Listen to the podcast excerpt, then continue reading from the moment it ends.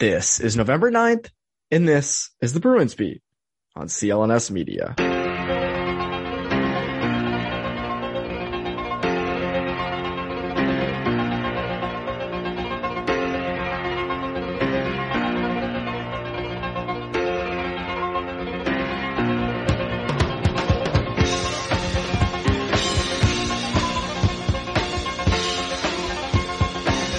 Welcome into the Bruins Beat on CLNS Media. My name is Evan Marinofsky. Hope you guys are having a great day, a great week.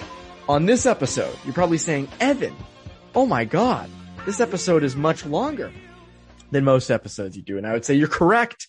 You're correct. This episode is much, much longer, or not much, much longer, probably just much longer uh, than the normal episode. I had on Kirk Luedeke this week for the first time ever, uh, editor of New England Hockey Journal, crazy hockey resume. Uh, was with the Omaha Lancers in the USHL for a while. Has been scouting forever. Uh, covered the game forever. I mean, he's just a hockey guy. Um, and had him on to discuss the Bruins defensive issues, some offensive issues, and then it, we got into a really interesting conversation on Patrice Bergeron, uh, the last probably 10 to 15 minutes of the, of the show. So it was worth it. It was very worth it. The time was worth it. This is very worth your time. Um, he gives awesome insight. He's a really smart guy. Um, and I, I really, with, he's with New England Hockey Journal. Can't recommend it enough. Um, so he'll be someone that let me know. I think he's someone that we should definitely uh, have on a bit more. Very interesting guy. Um, and yeah, so that is today's episode. Hopefully you guys enjoyed it. It is brought to you by our good friends over at Bet Online, as well as Instant Dispensaries, which hopefully you guys are going and getting your free t-shirts. Come on, it's free t-shirts, or it's a penny t-shirts, excuse me. It's not free, it's for a penny. So uh, go there now. And without further ado, here's my conversation with Kirk Luedeke.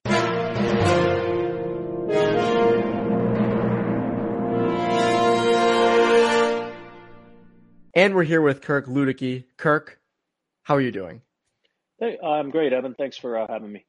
Of course, of course. So for people who don't know, you are you're not new to the market by any means, but you got a new job this year uh, as editor of New England Hockey Journal and uh, New York Hockey Journal. Uh, before that, you were uh, four years of the assistant GM of the uh, Omaha Lancers in the USHL, as well as the director of hockey ops.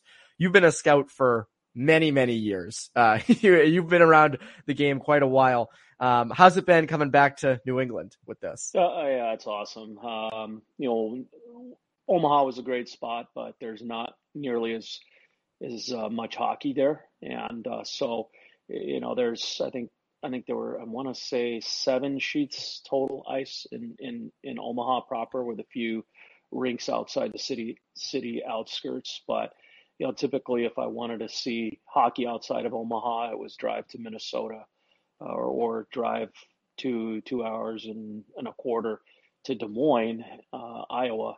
So being here is is great because there's always something going on at all levels. You've got the Bruins, you've got college hockey, you've got the AHL, you've got junior, you've got uh, Mitch AAA. And of course, prep season's getting ready to, to get started, and I've even been watching 07 Bantams and uh, we just published a story on that. So yeah, we'd love people to come to our website. Of course, it is it is a subscription based service, but what you're getting is Bruins coverage, hockey at all levels, and the future guys in the NHL. I mean, we're spending a lot of time myself, Jeff Cox, and our team of writers are really good, and and uh, we're peeling back the onion. We're a lot more analytical in nature. We're not giving you anything that uh, you're going to find easily out there on on your own, just in the open source. So if you're a draftnik and you're into really finding out what's going on with uh, hockey at all levels in the New England region and even outside the region. We're looking at the top players, regardless if they if they come in and we see them live, we're talking about them.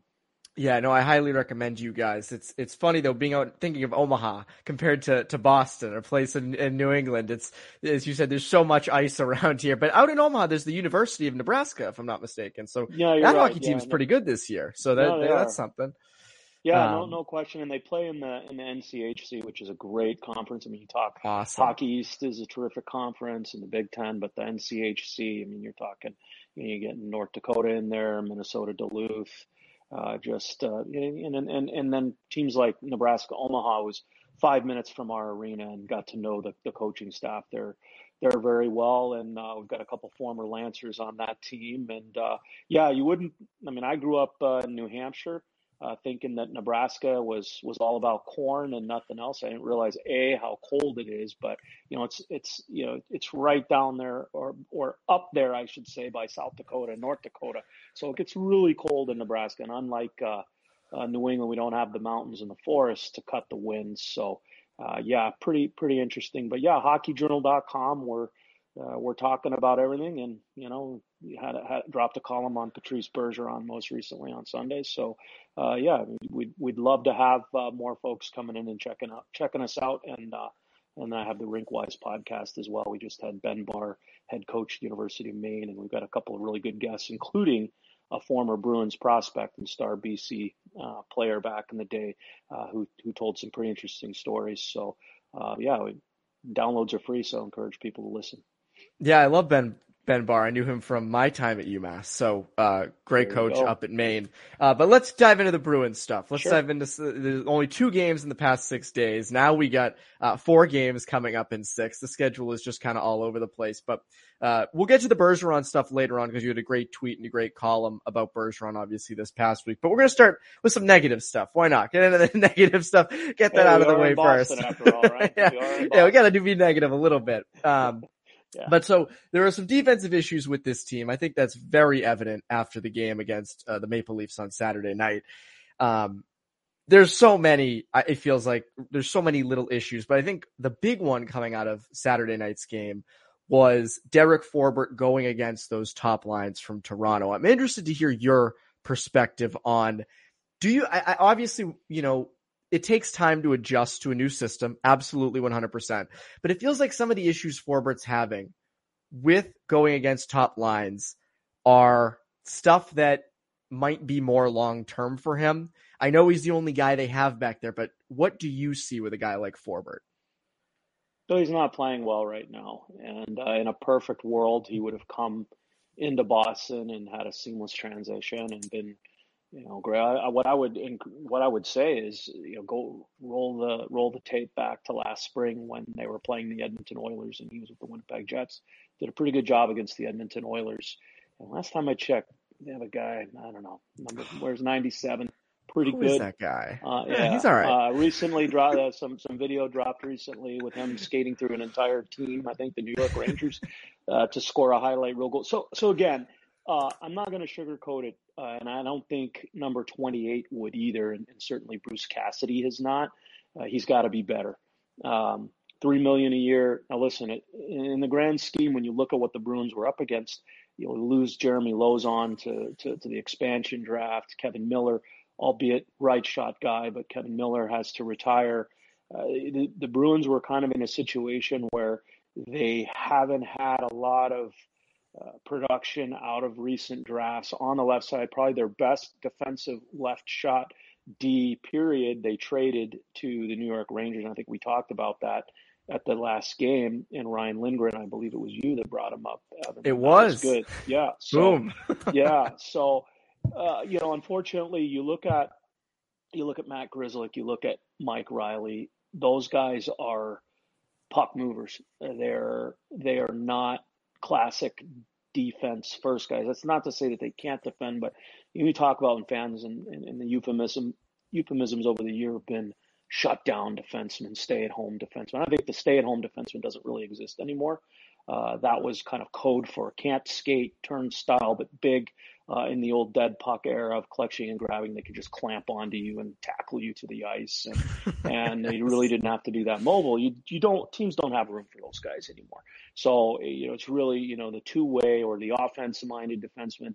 So now it's all about you know can you impact the game in all zones, play a lot of minutes and, and really for coaches, especially someone like Bruce Cassidy, that is a, a very structure and detail oriented coach. And let's be face, let's face it, all of the coaches in the NHL have to be that way uh, these days. I mean, you can't really run a loosey goosey style of defensive zone structure and expect to win a lot of hockey games, even in the NHL, unless you have the old Edmonton Oilers uh, lineup from the 80s, and maybe you know you'll you'll probably do all right. But Might it's help. all about yeah, it's all about structure.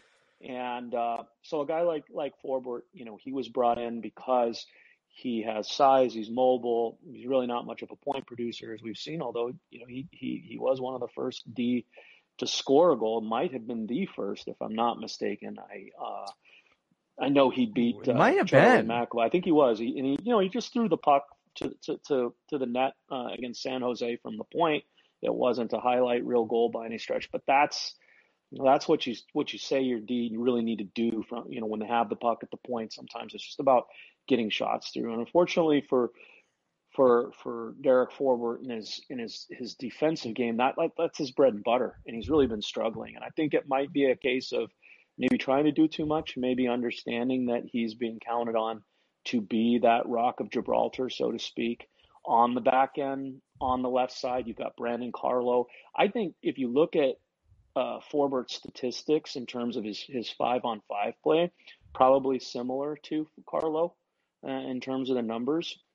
Uh, but unfortunately, in a game like against he had uh, Saturday night in, in Toronto, you just get exposed because you're you're going against those high end guys, and and if you you know if you don't end a play or you're you're unable to get a you know get get a full possession of that puck, that attempted pass, and you're kind of there. It's kind of like a leaky goalie for for a, or leaky goal for a goalie. You know, the shot hits the goalie and goes in. It, it looks worse than if he had just been beaten cleanly, and it's the same thing for a defenseman. If he's got his stick in position, but the puck you know hits it and hops over it, or he can't control it and it bounces away, and then then the opponent corrals it and puts it in the back of the net. Unfortunately, uh, that D is the goat, and I'm not talking about Tom Brady, greatest of all time kind of goat. different kind He's of goat. different kind of goat. You know, the, the not good kind of goat. And uh, and and so I think he, I think he's fighting it, and uh, he's capable of infinitely more.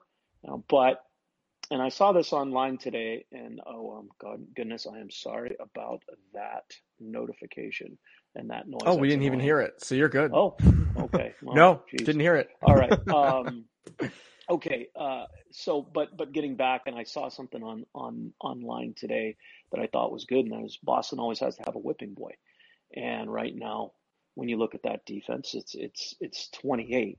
Now, can he? I think you asked at the beginning, can he get better? I think he can. Uh, I think he's experienced enough. We are talking about a, a, player who was at one time the 14th overall selection in the draft. Big reason for that was he was. Uh, we thought there might be some upside to him. He was kind of a late blooming guy coming out of Minnesota, uh, and he's from Duluth, and he was on the national team, and he was big, and he was rangy, and and he was showing on that U.S. national team that had some pretty good D's on it, and Justin Faulk and Jared Tinordi and you know, guys like that on that on that 2010. Uh, Jack Campbell was was the goaltender. You know, was was his was his teammate on that USA team. So, you know, it, it was looking like Forbort was really going to going to emerge as a as a as a legitimate two way threat, offensively, defensively. He always had it, and just hasn't happened. And so I think there's a tendency, especially among fandom, many fans aren't watching the games closely. So they look at, you know, at least they're not watching the guy that was a first round pick in 2010 who, you know, leaves the LA Kings and ends up in Winnipeg. You know, they're not watching him closely defensively. All they do is they, hey, the Bruins signed him for three million, three years, and you know, three per, and they look at the points and they're like, oh, this guy, you know what? That's an overpayment. You know, that's the you know that was what I saw right off the bat. I'm like, oh, that's an overpayment. You know what? Right now, yeah, it doesn't look it doesn't look good. But I think I think if you give Forbort time to kind of settle in, he he has room to stabilize it because he really is, I think, a, an accomplished defensive defenseman who has the ability to limit scoring chances. And I think I'll be honest with you, if you look at Bruce Cassidy's reaction, it was pretty strong. I yeah. don't think I'm mincing words. I don't think he minced words. It. And no, he did. That's a that's a sign that more is expected. If you are looking at a player where, you know, he's not, he doesn't have a strong reputation as a defensive player. Maybe Bruce Cassidy is a little more well. You know, he's trying to find his way. Maybe he's a little less harsh in his assessment. And so one perspective I would offer up to fans, the fair-minded folks, because let's be honest, the people that are, you know, have decided that, you know, 28 is is is overpaid and he's a bum and he can't defend. Nothing I say is going to convince those. those you guys, should be selling shirts in the pro shop, Kirk. Don't you no, know? Like, hey, you know, look, look, everyone, look, listen. Hockey's a result. You know, unfortunately, especially uh, sports in the, the NHL level, it's a results-oriented business, and he was brought in to to play a certain role. Uh, he needs to be playing upwards of 20 minutes a night to be effective and an effective signing for for what the Bruins expected out of him, and he, he hasn't earned that trust. And one of the things I would would talk to players in the USHL about, especially when they were maybe you know in a similar situation and they were trying to find their identity or try to establish a bigger role, I would say to them, there's one there's one word that matters between you and the coach and the coach is, and that is it's a T word and it's not teamwork and it's trust. And that's the true. That's that is true at every level. Players, if you really want to be successful on any team you're on, focus on earning your coach's trust. Because if you have your coach's trust, then guess what? That means you're playing at the end of the game, uh, in a tight game, one goal game, whether you're up or down. If you're a D, you're on the ice if he trusts you. If he doesn't trust you, you're not on the ice. It's as simple as that. And I think right now it's it's not a stretch to say right now the coaches aren't as trusting in number 28, and it's a shame because he has it in him uh, to be trustworthy. Uh, you know, I'll, I'll, just say my one of my assistant coaches in Omaha, Colten St. Clair, was on the North Dakota, uh, you know, college team with with Forbort and spoke very highly of him as a as a defenseman, as a teammate. Um, talked about his range, talked about his heart, you know, his physicality and a hard defender, hard guy to beat, and just a really good teammate who, you know, wanted to win and, and wanted to fit in and, and, and, and put the team first.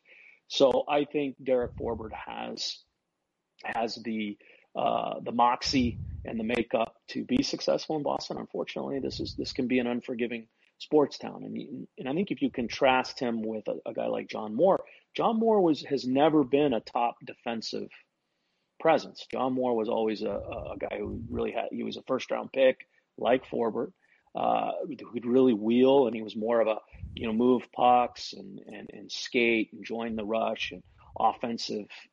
And, they, and you hoped that the defense was going to be strong enough to, to to log a lot of minutes, but you know hope's not a method.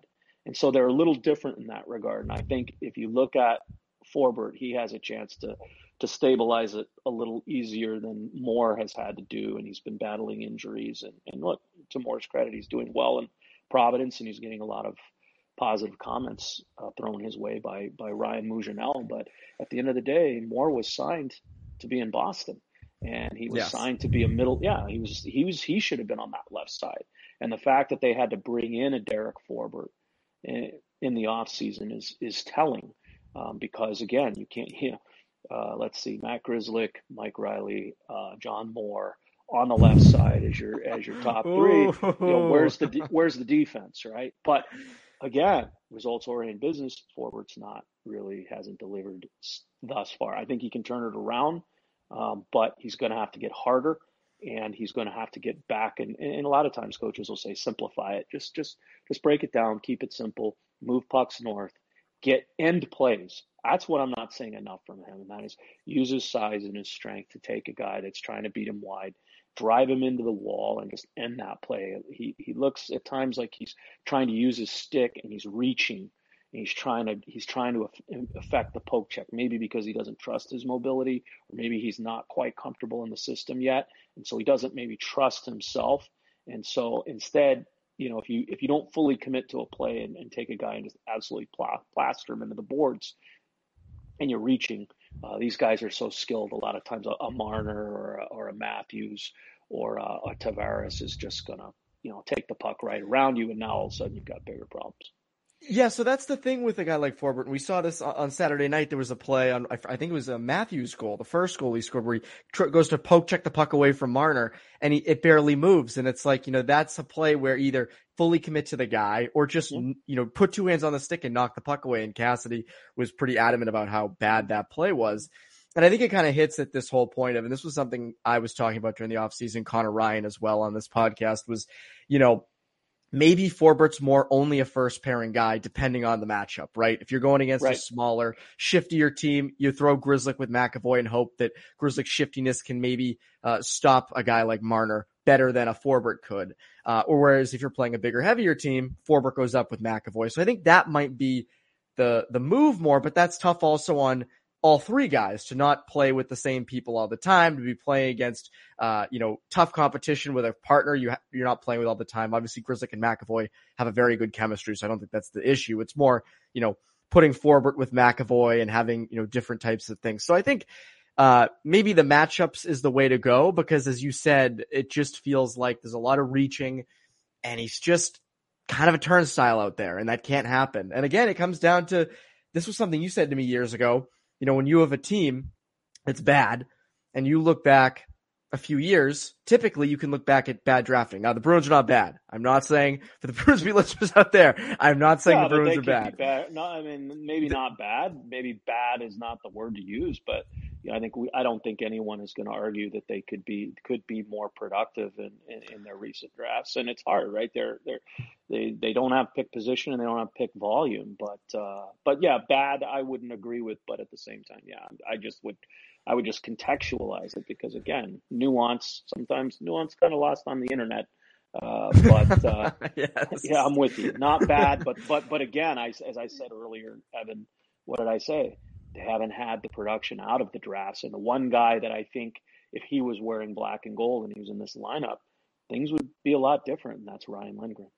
Yes, and again, it's that you're there's holes down the middle, and I think people are kind of lost. You know, obviously McAvoy and Carlo hit, but not a lot on the left side on D. So really, with the draft, it's been down the middle, which we'll talk about a ton going on throughout the year, and the left side on defense, which has been tough. But a guy like Derek Forbort, you know, he might rebound. You know, it's uh, uh, I wouldn't say it's a super safe bet that he'll rebound, but it's a pretty good bet. But when we're talking about really good bets, we're talking about our good friends over at Bet Online. They're back and they're better than ever. A new web interface for the start of the basketball season and hockey season, and more props, odds, and lines than ever before. Bet Online remains your number one spot for all basketball, football, and hockey action this season. Head on over to our new updated desktop or mobile website to sign up today and receive the 50% welcome bonus on your first deposit. Just use our promo code CLNS50 to receive your bonus from basketball, football, baseball, NHL, boxing, UFC, right up to your favorite Vegas casino games. Do not wait to take advantage of the amazing offers available for the 2021 season. Again, promo code CLNS50. BetOnline is the fastest and easiest way to bet on all your favorite sports. BetOnline, where the game starts. Eh, it'd be interesting if you bet on Derek Derek Forbort, I guess. If that was like a prop bet. You know, is he going to rebound? What's his I would bet on him. Yeah, you I think he'll be. I think right. that'd be a good odds bet. I think he'll be all right. I mean, again, you're you're you got to remember he's he's good. He's his foundation is his defensive game. I think his confidence is is is the issue, and he's adjusting. And in a perfect world, you know, everyone expects guys to just come in and pick everything up right away, uh, and and and that's not happening. And, and and you know the team is is not settled up front either. You know, we've had they, they, or the Bruins have had injuries, and you know, Nick Foligno's out, and and uh, I know we're going to talk a, a little bit about the forwards here soon. So I would just leave it at that. I, I, if I if I had to guess, because again, I go back and I look at some of this, the analytics and the and the statistical analysis, and he's not that far off from Brandon Carlo. It's just unfortunately for him, he's been exposed on a few really tough plays, and the puck's gone in the net, and the, you know the coach is is is talking about it, and so that spotlight when it shines on you, man, it's it's it's it's bright, and the heat is on, as as we would play in Omaha. The heat is on Derek Forbort, but I think he I think he's uh, I think he he has a good chance of bouncing back and turning it around. And in Boston, that's mag- that heat is magnified by uh, thirty Oh. to forty percent. uh, But yes, but anyways, on offen- the offensive side of things, you mentioned getting to the offensive side, so we'll we'll dive into that. That also has not been as positive, not as negative as maybe the defensive game has been. But uh, it's funny. Ty Anderson wrote uh, for 98.5 The Sports Hub this week, or it was after uh, the game against the Maple Leafs. He said a not so fun fact for you. The Bruins are one of two teams in the NHL to have at least five shooters with at least 14 shots but zero goals. The other, the Chicago Blackhawks, who he refers to as the Chernobyl Blackhawks right now. Uh, you just don't want to yeah. breathe the same air uh, they are right now. But uh, the Bruins right now have uh, five guys. Trent Frederick, Erik Haula, Craig Smith, Matt uh, Matt Grzelcyk, and Brandon Carlo. Obviously, Carlo's not a goal scorer, but it is odd that nine games in, Grzelcyk has zero points. Um, but there are guys, you know, Erik Haula feels snake bitten. Craig Smith obviously was he missed some time, but his production hasn't been there when he's been in the lineup, even though it's probably safe to assume he's battling some sort of injury. So offensively, it feels like outside, even with the top line guys, you know, obviously Pastrnak, the Bruins are waiting to get going. Bergeron had four goals the other night, which we'll get to in a bit. Uh, but it feels like after that line, which is a, I guess a tale as old as time. after that first line, the depth scoring is having trouble. Um, what needs to switch? What needs to change for those middle six and even the fourth line? What needs to change for those guys? You got to keep pounding the rock. You just have to keep skating hard and, and, and getting puck. The biggest thing is just get shots to the net. Uh, when when a when a when a shooter's quote unquote snake bit, you know, there's there's a, there's a lot of factors to that. And and one of the questions, you know, what you look at it, is he getting any scoring chances? Where you know they're getting quality scoring chances? And in Haula's case, he's had a couple really nice chances, just hasn't gone in. So law of averages says eventually it's going to go in. Now, is it going to go in to the level that the Bruins were hoping? I mean, he had a really nice preseason, and that's I think part of the frustration that Hall is is probably feeling. And he's and he's again, they're human beings in a perfect world what he was doing in the in the preseason exhibition schedule would have carried right over. I mean, he did have a really nice assist on Jake DeBrusk's game-winning goal in Game One, but that's been it. But he's had some nice plays. The one that comes to mind is when Taylor Hall set him up and he went right to the front and just you know it was a great save. Unfortunately, otherwise that would have been a very nice first goal as a Bruin. But well, make no mistake, he's got to be better. Craig Smith's got to be better. Uh, one of the things Craig Smith did last year is he got off to a pretty good start.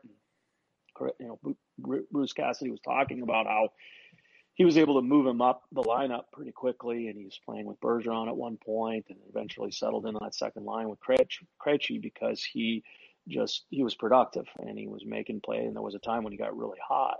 Uh, but it was volume shots. It was it was being around the net, buzzing the tower, as they say, and and and just working pucks to the net. And eventually, if you do that enough, your shots are going to go in. It's when when you're not getting many shots or you're not able to get to the net for whatever reason or you just don't have any puck luck, it all just kind of snowballs and, and compounds. And so, you know, Trent Frederick, I mean, he was not drafted to be a, a, a top scorer.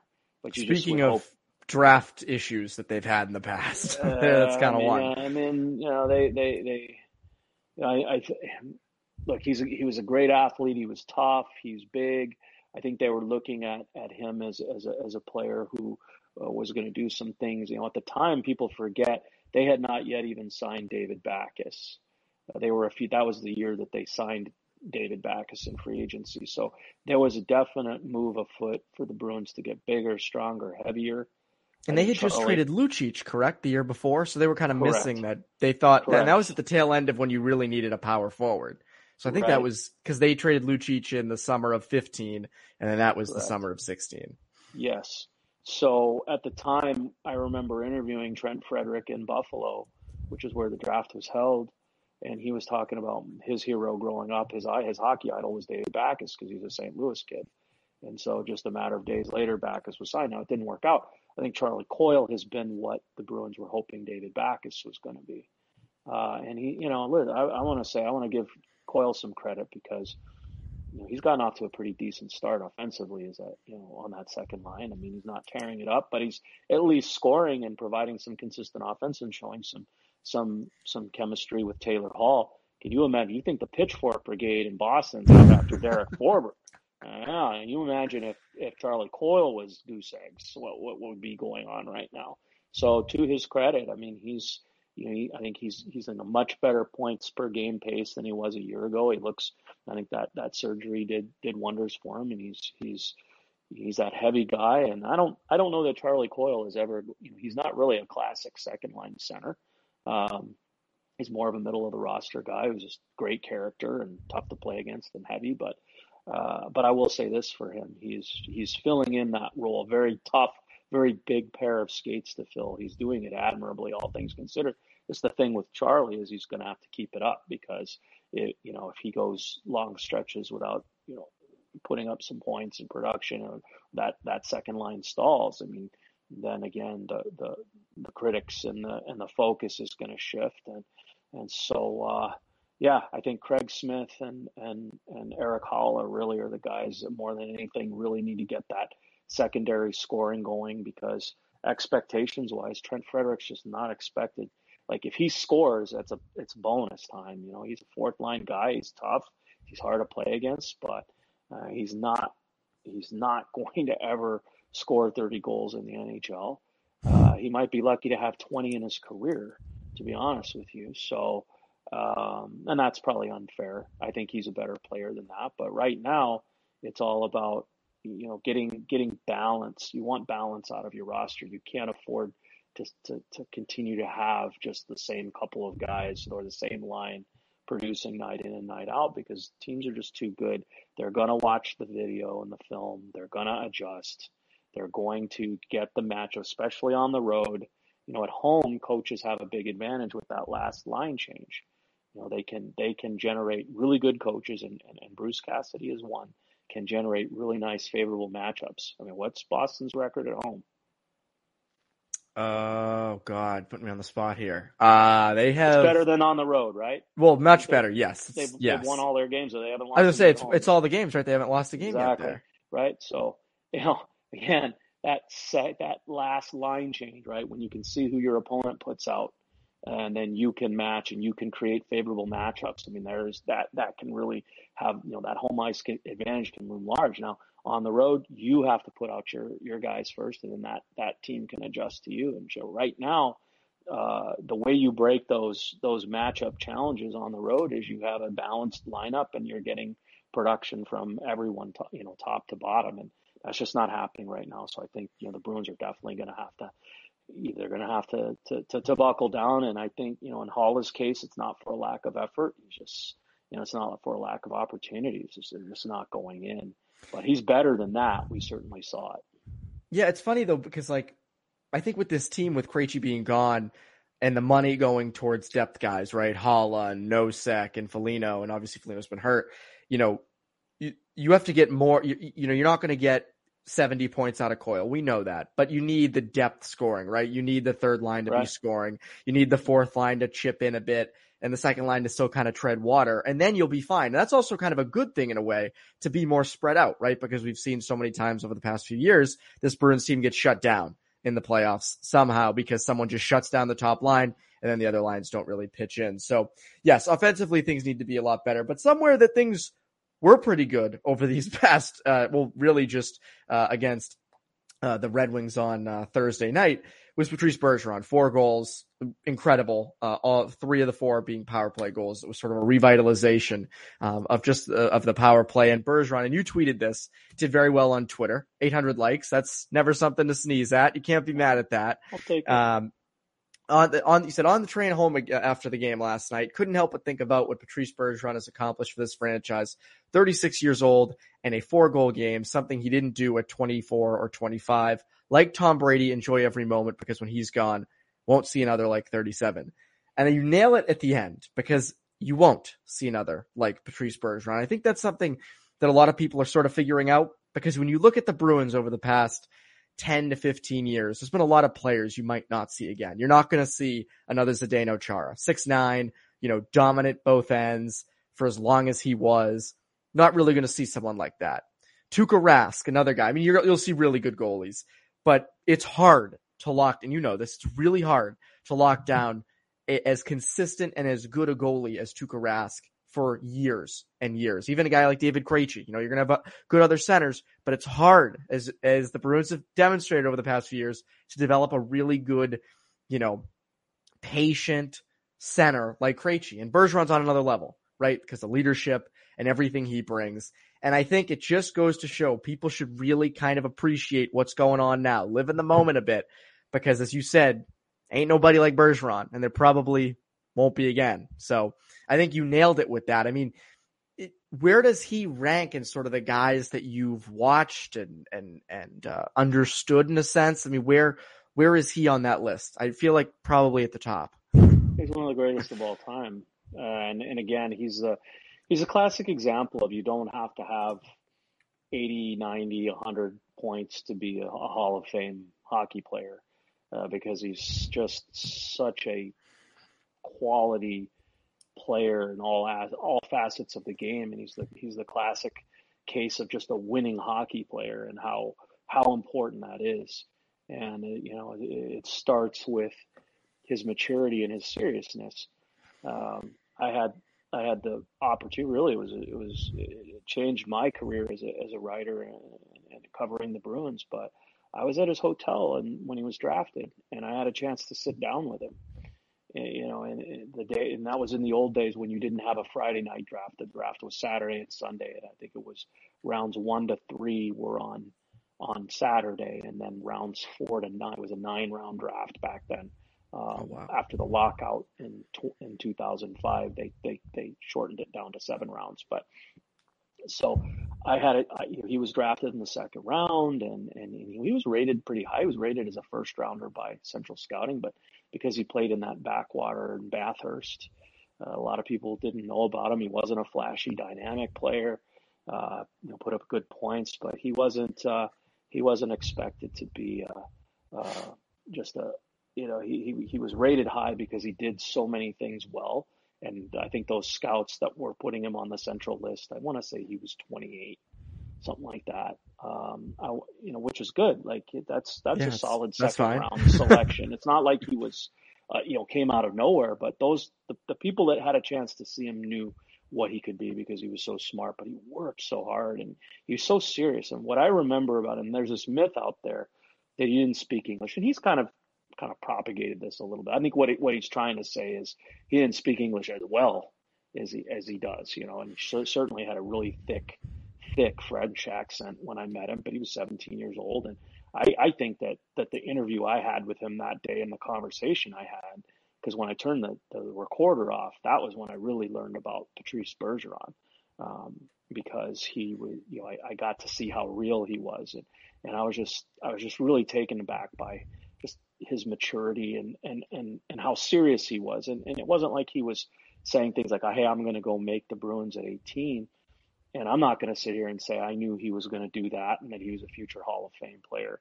But I figured he was going to be something because he was so unlike most of the typical teenagers I had I had talked to in the, in my draft coverage up until that point, and even since. And you know, he had already hired uh, a strength and conditioning coach. He had hired a skating coach because he knew his his skating was subpar.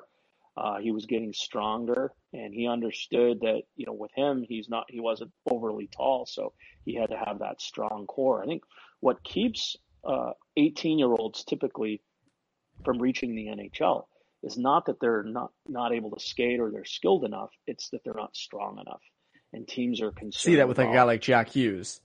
Exactly right, and and you know it's an 82 game season, and teams are they, you know they're if if they're drafted a kid in the first round especially you know higher higher up they they have a really important investment in that in that player. And so what they don't want to do is you know ruin their investment by either you know, rushing him too soon and getting him hurt and, and destroying his confidence or any myriad things that could happen with, if you have an 18 year old in the NHL uh, and so for a kid like Bergeron to make it as a second rounder he, he obviously had to, to to demonstrate that he had the ability but I think one of the things that really helped him was his maturity, his focus, his intelligence, and then ultimately he he was a strong, thick core. You know, he would you know guys would try to hit him and blow him up, and he would just absorb hits. And, and he was so smart. He would a lot of times wasn't in position to take a direct, you know, big body hit. And these guys I was talking about, these quote unquote shutdown, stay at home defensemen.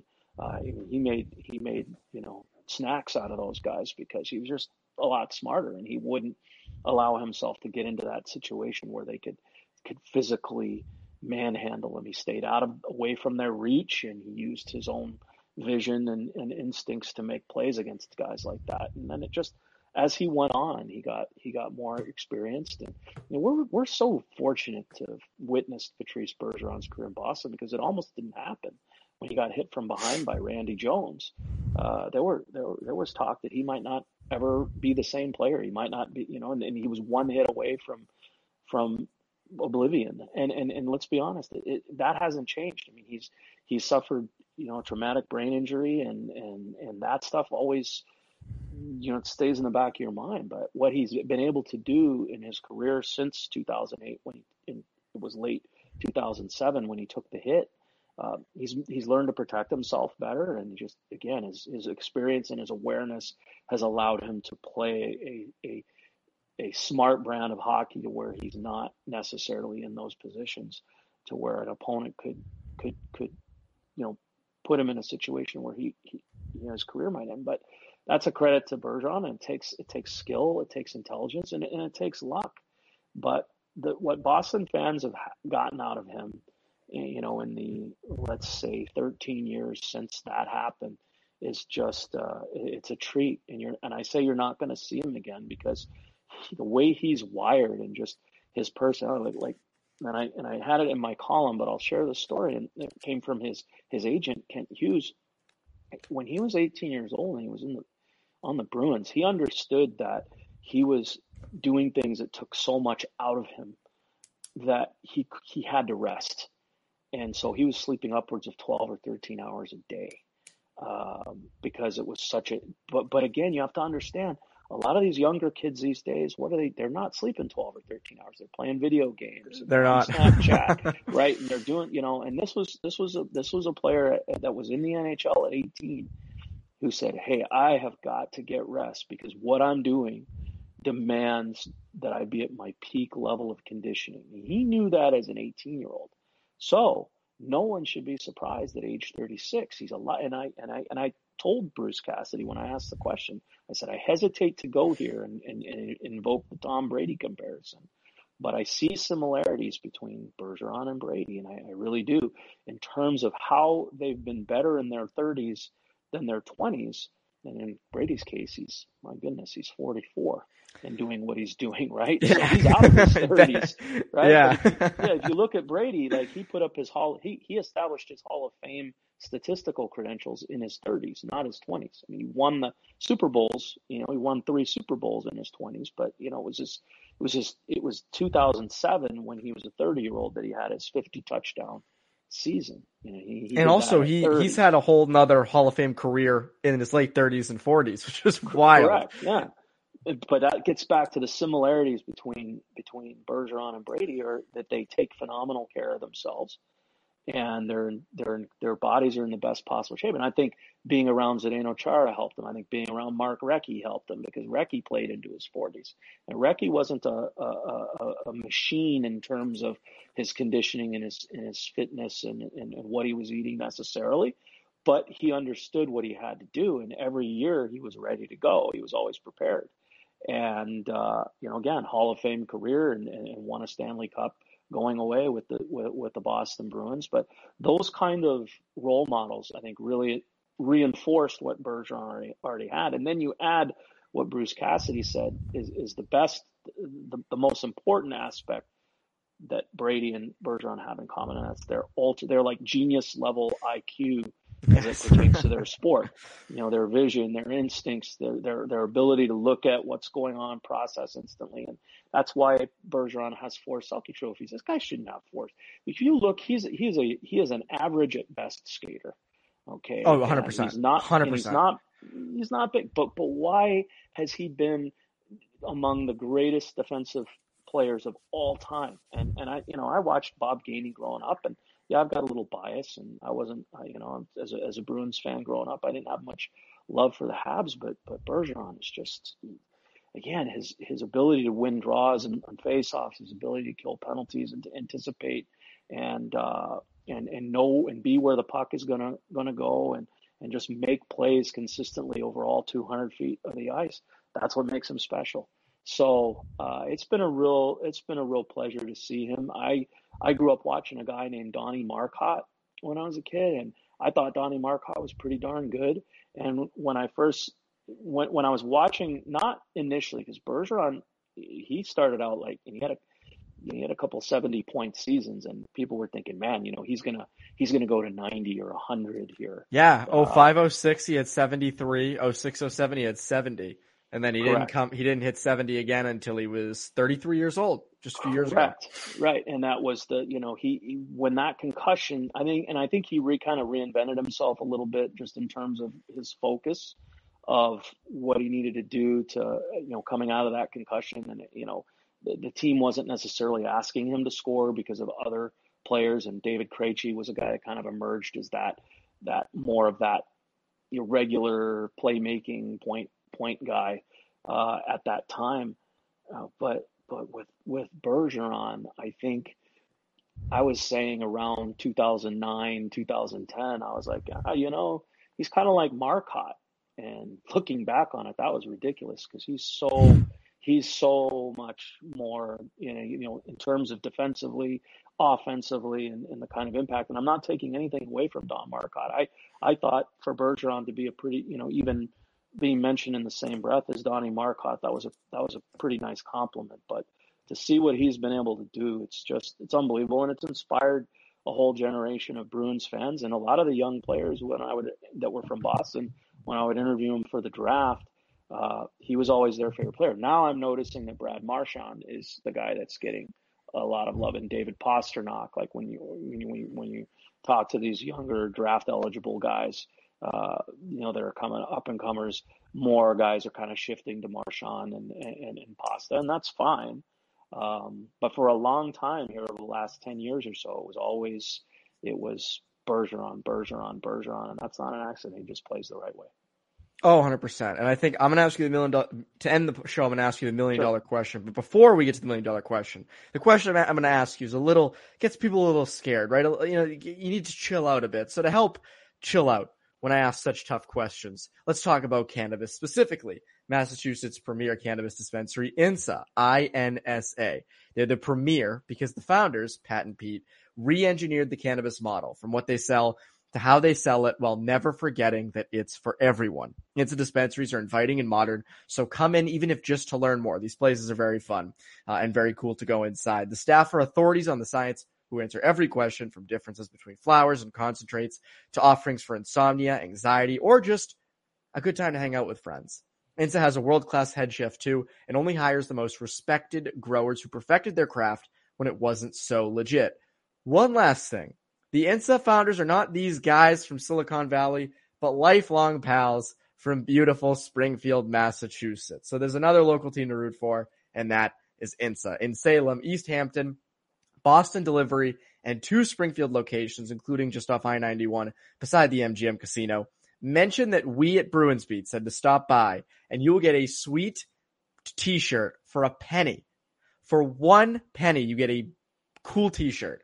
I wear them all the time. They sent a bunch to me. I love them. Go to insa.com or 877-500-INSA. Again, 877-500-INSA. Say we sent you and enjoy the great t-shirt and enjoy the great time that you will have there. So the million dollar question, Kirk, what is the future of Patrice Bergeron? Where does he go? Obviously, the contract ends this year. He says he's going to see how he feels at the end of the year.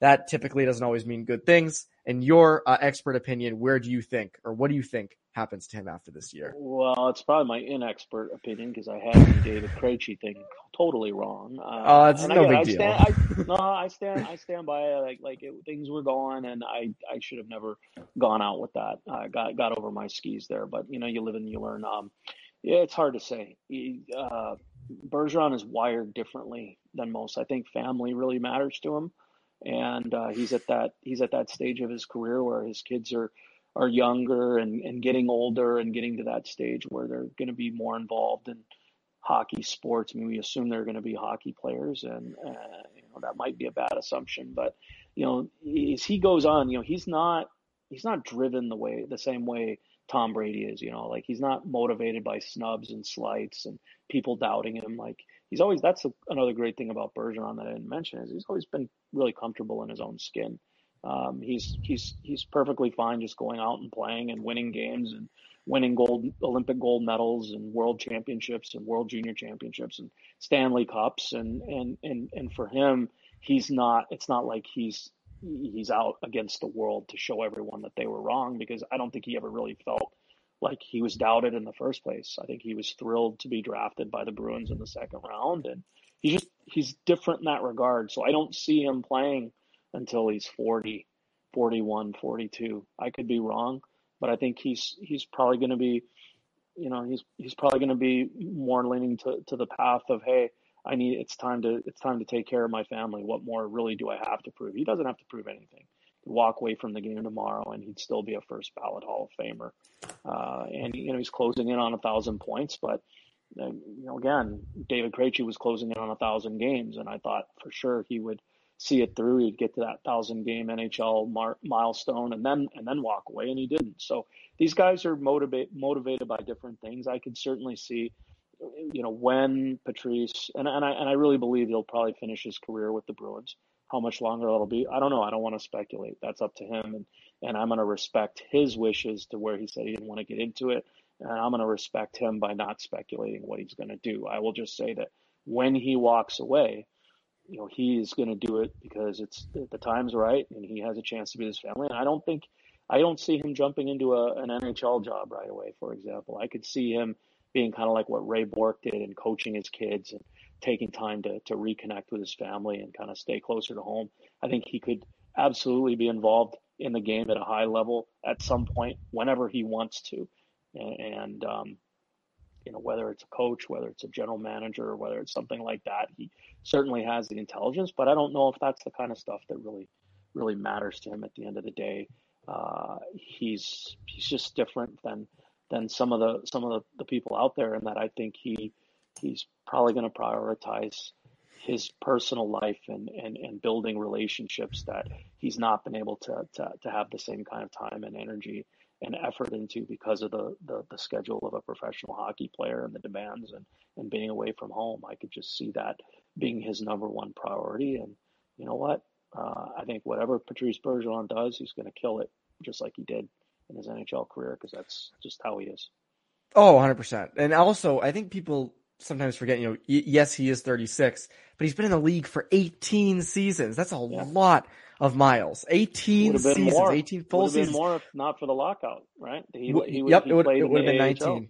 it would have been 19. So you can you can add another to that if you want to. So I mean, he's been around for a long time, and I think people sometimes forget that. And they, you know, obviously there's so many examples around here of people playing into their 40s with Brady and Char, and even like Mark Recchi back in the day. Mm-hmm. So yeah, I mean, I, I think it's I think there's a lot of options with him. Uh, my theory on it has been if he's if he you know has a lot of injuries this year, he might call it quits at the end. Uh, but I think either way, I think he's if he stays, I think he's signing one year deal, one year deals type things, or two year deals, short term stuff to sort of evaluate at the end of every year. But we will see when the time comes. Whenever it does, Bruins fans will all be very very sad as they should be. I mean, guy Bergeron doesn't pop up all the time. Uh, Kirk, before you go, uh, you mentioned at the beginning uh, you know what you guys do. Uh, what what else would you like to plug uh, that you guys do that the people should be on the lookout for?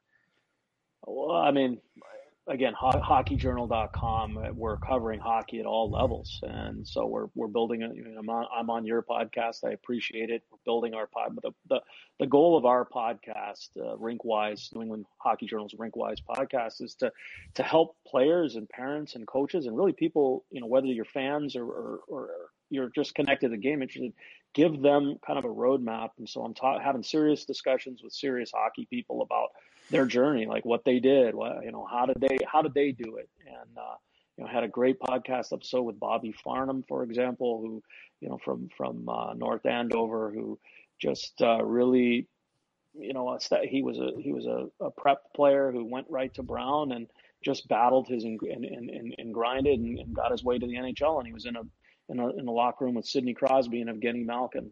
And, uh, yeah, you know, he said, hey, great, great Bobby Farnham story. Yeah, not too bad. He said, you know, he said there should been a, should have been a sign in the, in the Penguins room that said, we win a lot of games here. And, you know, and, and I just, those kinds of insights are, are, are priceless. They're invaluable. And, and again, I'm trying to just build up the, uh, reputation of the of the podcast and you know New England Hockey Journal. That's what we're really about. We're about giving people insights that they're not necessarily going to get anyone out anywhere else, but to really kind of help them see what a possible roadmap could be uh, in their own process, whether they're going to you know go on to be Division One players, whether they're going to maybe play D three, uh, you know, future pro careers, or whether they're just going to be good prep players or town players, but they just love the game and they want to be as successful as possible. And so that's what we're here for. We want to inform.